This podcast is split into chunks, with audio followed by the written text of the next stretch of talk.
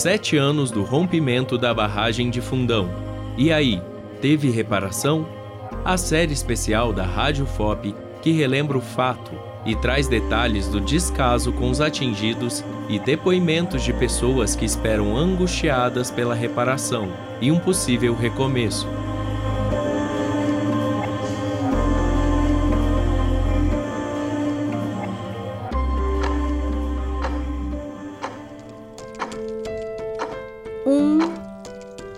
Dois, três, quatro, cinco, seis, sete.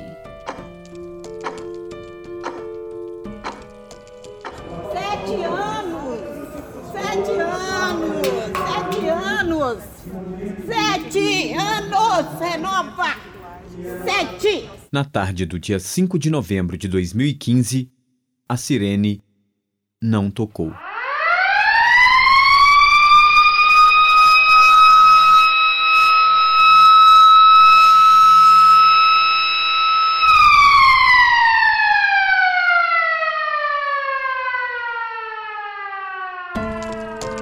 A barragem de Fundão, propriedade da mineradora Samarco, que é controlada pelas empresas Vale e BHP Billiton, se rompeu.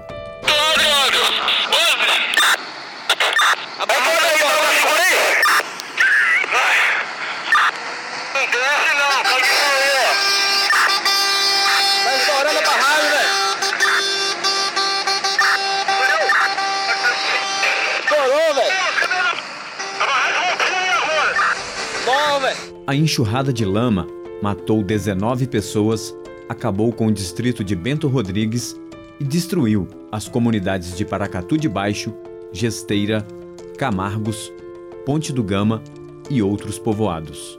barragem da Samarco acabou de estourar, igualzinho o tsunami, ó.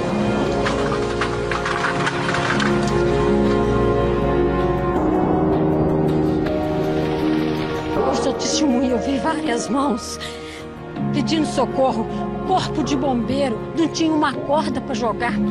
A avalanche, com mais de 40 milhões de metros cúbicos de rejeito, avançou pelo curso d'água, contaminou os rios Gualacho do Norte e do Carmo e devastou a bacia hidrográfica do Rio Doce entre Minas Gerais e o Espírito Santo até o litoral do Oceano Atlântico. Nós tivemos uma devastação enorme, diversos tipos de impactos biofísicos comprovados, áreas de preservação permanente absolutamente destruídas, contaminação do solo, contaminação de mananciais de água, dizimação de pescado. Detectamos contaminações que inibem alguns usos de solo. Não, Provocou danos econômicos e sociais gravíssimos e até hoje é considerado o maior desastre ambiental do país. 19 mortes, meio ambiente inclui gente. Tivemos perdas de vidas humanas que poderiam ter sido poupadas. Tivemos mananciais de abastecimento de água afetados, causando grandes disrupturas para o bem-estar das populações que utilizam a água da bacia do Rio Doce.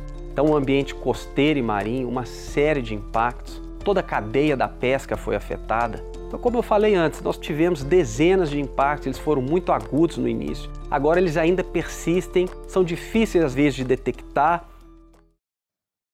Você ouve agora o primeiro episódio da série. Recomeçar. Esse é o desafio dos atingidos. Sete anos se passaram e eles esperam angustiados por um processo reparatório e a volta para o tão sonhado lar, que agora fica a 8 quilômetros da cidade de Mariana. Lá é onde está sendo construído o novo Bento Rodrigues. O terreno, também conhecido como Lavoura, foi escolhido pelos atingidos para ser o local do reassentamento. As obras são coordenadas pela Fundação Renova, entidade criada com o objetivo de gerir e executar os programas e ações de reparação dos danos causados pelo rompimento da barragem de Fundão. Porém, das 162 casas que foram planejadas, somente 78 tiveram as obras concluídas. Além disso, quatro lotes foram estruturados e os equipamentos públicos, como os postos de saúde e de serviços, a escola municipal e a estação de tratamento de esgoto, estão finalizados. Vale destacar que, segundo o último prazo do Ministério Público, o novo lar deveria ter sido entregue no dia 27 de fevereiro de 2021.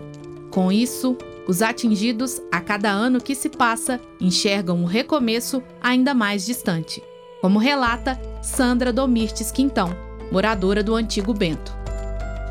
Estou aqui em Mariana e sem condições, num trabalho, num ambiente legal, num prédio legal para me trabalhar, não tive. Renova, não sei onde ela enfia o dinheiro. É muito dinheiro que a gente vê, mas a gente não vê, né? Aonde está?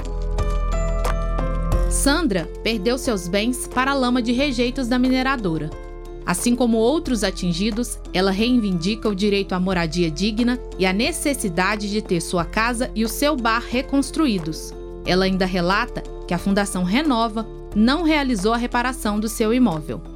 Eu quero retornar, quero retornar. Já me ofereceram dinheiro para mim não retornar. Renova não sabe que a gente tem sangue na veia, a gente é raiz, a gente quer voltar às nossas origens, quer voltar o que parou. A gente não quer dinheiro. Eu não quero dinheiro no Bar da Sandra, eu quero meu bar. Você pode ir lá, eu levo todo mundo lá. Nós vamos ver a área do Bar da Sandra ficou menor ficou menor, não sei aonde a Renova enfiou o pedaço do Bar da Sandra. Não tem expectativa de volta, não tem projeto. Ela quer liquidar o Bar da Sandra, ela quer que ele não existe, mas ela não sabe que a gente é raiz de Bento. Eu tenho meus conterrâneos, muitos estão cansados, aceitando dinheiro e ficando na cidade. Renova compra as pessoas, mas a mim não. Eu quero minha, minha vida de volta, eu quero minha dignidade, eu quero voltar a conviver com meus conterrâneos, eu não quero ficar na cidade. Não há dinheiro que ela oferece que vai deixar o bar da Sandra não existir na lavoura. Não tem a casa, não tem o bar, não tem nada. Saí com uma menina de dois anos e meio daqui. Minha menina hoje tem nove anos, minha menina está me passando no tamanho. Para você entender, a Renova faz quatro modalidades de reparação. São eles: o reassentamento coletivo, que é o caso do novo Bento Rodrigues, o reassentamento familiar, em que a família escolhe viver em um outro local, com isso a renova, realiza a compra, a construção ou a reforma do imóvel, a pecúnia, que é a indenização em dinheiro, e a reconstrução e reparação da moradia atingida para moradores de outras localidades. Diante das opções, ao todo, 196 famílias optaram por viver no reassentamento de Bento Rodrigues. De acordo com o presidente da Fundação Renova, André de Freitas, o distrito foi desenhado com a participação ativa dos futuros moradores, desde a escolha do terreno até a aprovação do projeto mas o trabalho de construção do novo distrito de Bento Rodrigues respeitou a necessidade de amplo diálogo com os moradores, autoridades públicas, Ministério Público, Poder Judiciário, comissões e assessorias técnicas. O novo distrito foi desenhado com a participação ativa de seus futuros moradores, seguindo as melhores práticas, desde a escolha do terreno até a aprovação do projeto urbanístico. Todas as etapas foram debatidas, alinhadas e decididas pelo conjunto das pessoas envolvidas em Bento Rodrigues, todas essas casas com os projetos arquitetônicos e construtivos individuais e exclusivos, considerando as expectativas e necessidades de cada família. No entanto, de acordo com Mauro Marcos da Silva, integrante da comissão de atingidos pela barragem de Fundão, que tem o propósito de ser uma ponte entre os atingidos, a Renova e as autoridades, a participação ativa dos atingidos não aconteceu. Eu posso te dizer com certeza que nada do que está sendo feito, desde a escolha do terreno, as diretrizes que foram homologadas, nada disso vem de boa vontade das empresas ou da Fundação Renova. Tudo é fruto de trabalho da comissão junto com o Ministério Público. O atingido ele está só para legitimar aquilo que a Renova define, porque tudo, a maioria das coisas que a gente quer colocar pede o arquiteto, aí quando é uma coisa assim mais significante, ele leva para a chefia dele. E aí a resposta vem: isso não pode, isso não pode. E aí ele dá um jeito: ah, não, isso não pode, mas pode de outro jeito. E as pessoas, elas acreditam, muitas das pessoas acreditam nos arquitetos por serem pessoas estudadas, capacitadas, e aí acaba deixando por conta dos arquitetos, não questiona. Quando o arquiteto chega e fala assim, não, a gente vai aumentar um pouco a sala, mas vai fazer um quarto de 2,5 por 2,5. Aí a pessoa fala, mas um quarto de dois e meio é muito pequeno. Não, atende perfeitamente, cabe perfeitamente. E aí quando chega que já a obra já começa a tomar formato, a pessoa vê que infelizmente um quarto de 2,50 por 2,50 mal cabe uma cama. E aí a, própria Renova, quando vai reclamar, a Renova fala assim, não, foi você que escolheu, foi você que assinou o projeto, o arquiteto executou e você assinou. Então é assim, assim que a coisa funciona.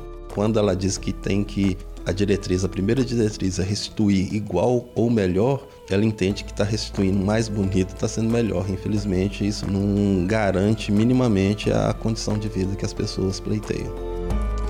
Essa também é uma reclamação da Marinalva Salgado, atingida de Bento Rodrigues, que ressalta a falta de diálogo com a fundação. A gente foi poucas vezes lá, né? No início da obra, para ver o terreno, para ver ela em pé. Agora, no final dela pronta, ninguém chamou ainda não. Aí, pra gente entrar no ressentamento, a gente entra à força. Entrar escondido, porque eles não deixam a gente entrar.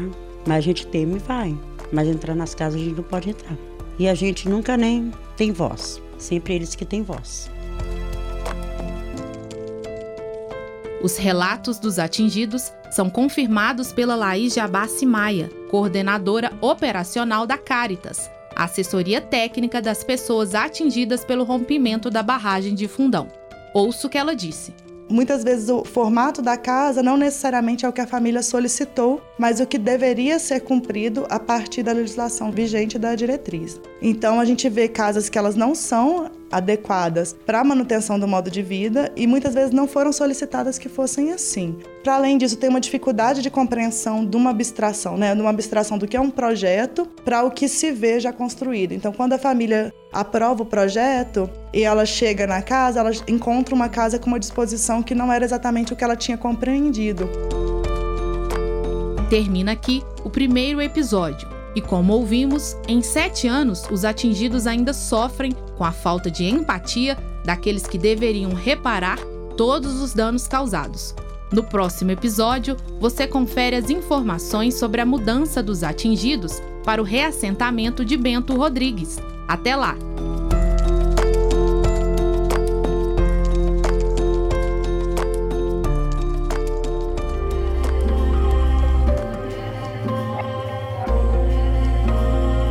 Você ouviu Sete Anos do Rompimento da Barragem de Fundão.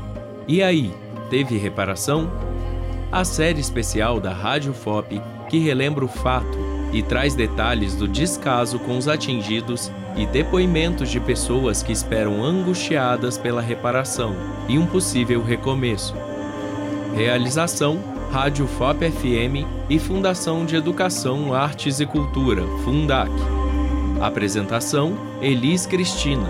Edição de áudio e sonoplastia: Cimei Gonderim.